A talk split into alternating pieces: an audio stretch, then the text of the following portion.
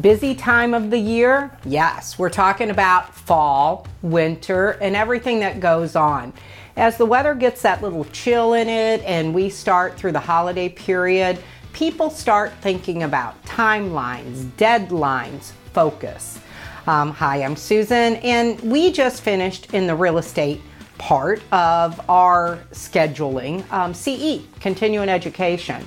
So we're going to go a little different direction here uh, with today's info, and we're going to talk about timelines, deadlines, and how do you make your house the focus, the things that you want to accomplish within the timelines that fit you and you're in entertaining. Um, as a designer, certified stager, those things. I have to fulfill some projects every year, and we're going to do one inside our office so that you can kind of watch the time lapse of how did it start, how long did we put into it, how close were we on budget, so you can kind of figure out some of those things within your own home. So first of all, let's talk about a plan. When you're starting a plan, make sure that your timeline allows for some overages. So if you want this project done in two weeks, you probably need to make sure that you have five and a half or six weeks entirely to get your project put together. Now, if you have to order tiles or wood or something like that, remember, you might want to have all of that in place before you start your demo.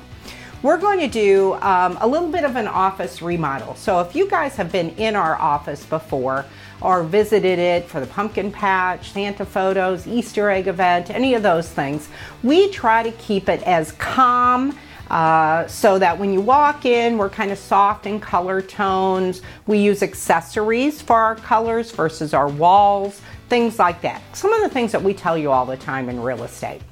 We're going to take a different approach, and we are going to add some new textures, um, some new organizational things within our own office to give it a little bit of a different feel or vibe.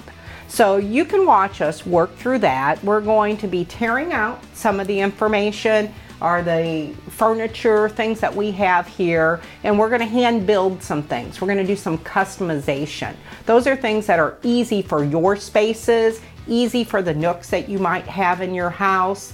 Um, and again, we're working in an office environment, but many of you are adding office environments to your home or study dens. So we'll help you through that a bit.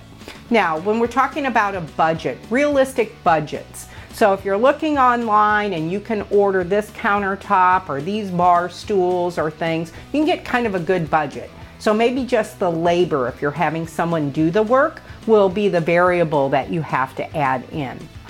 If you have a trusted handyman or someone that you know, they can pretty much give you a quote up front. Remember, you need a little bit of overage in that too. And I always say twenty to thirty percent is what it could cost you more as you're going through your project. And some of that is your own fault, not just the contractor.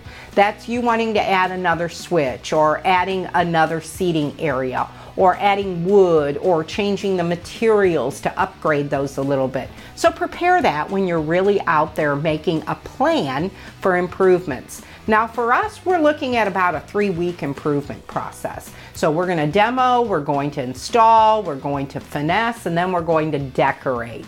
So we're going to invite you in to watch through the process. But again, let's talk about that because this is the time of the year where we see a lot of home projects. And quite honestly, if you talk to your home stores around you, they'll tell you this has been their biggest year for home improvement. If we can answer any questions direct, please feel free to reach out.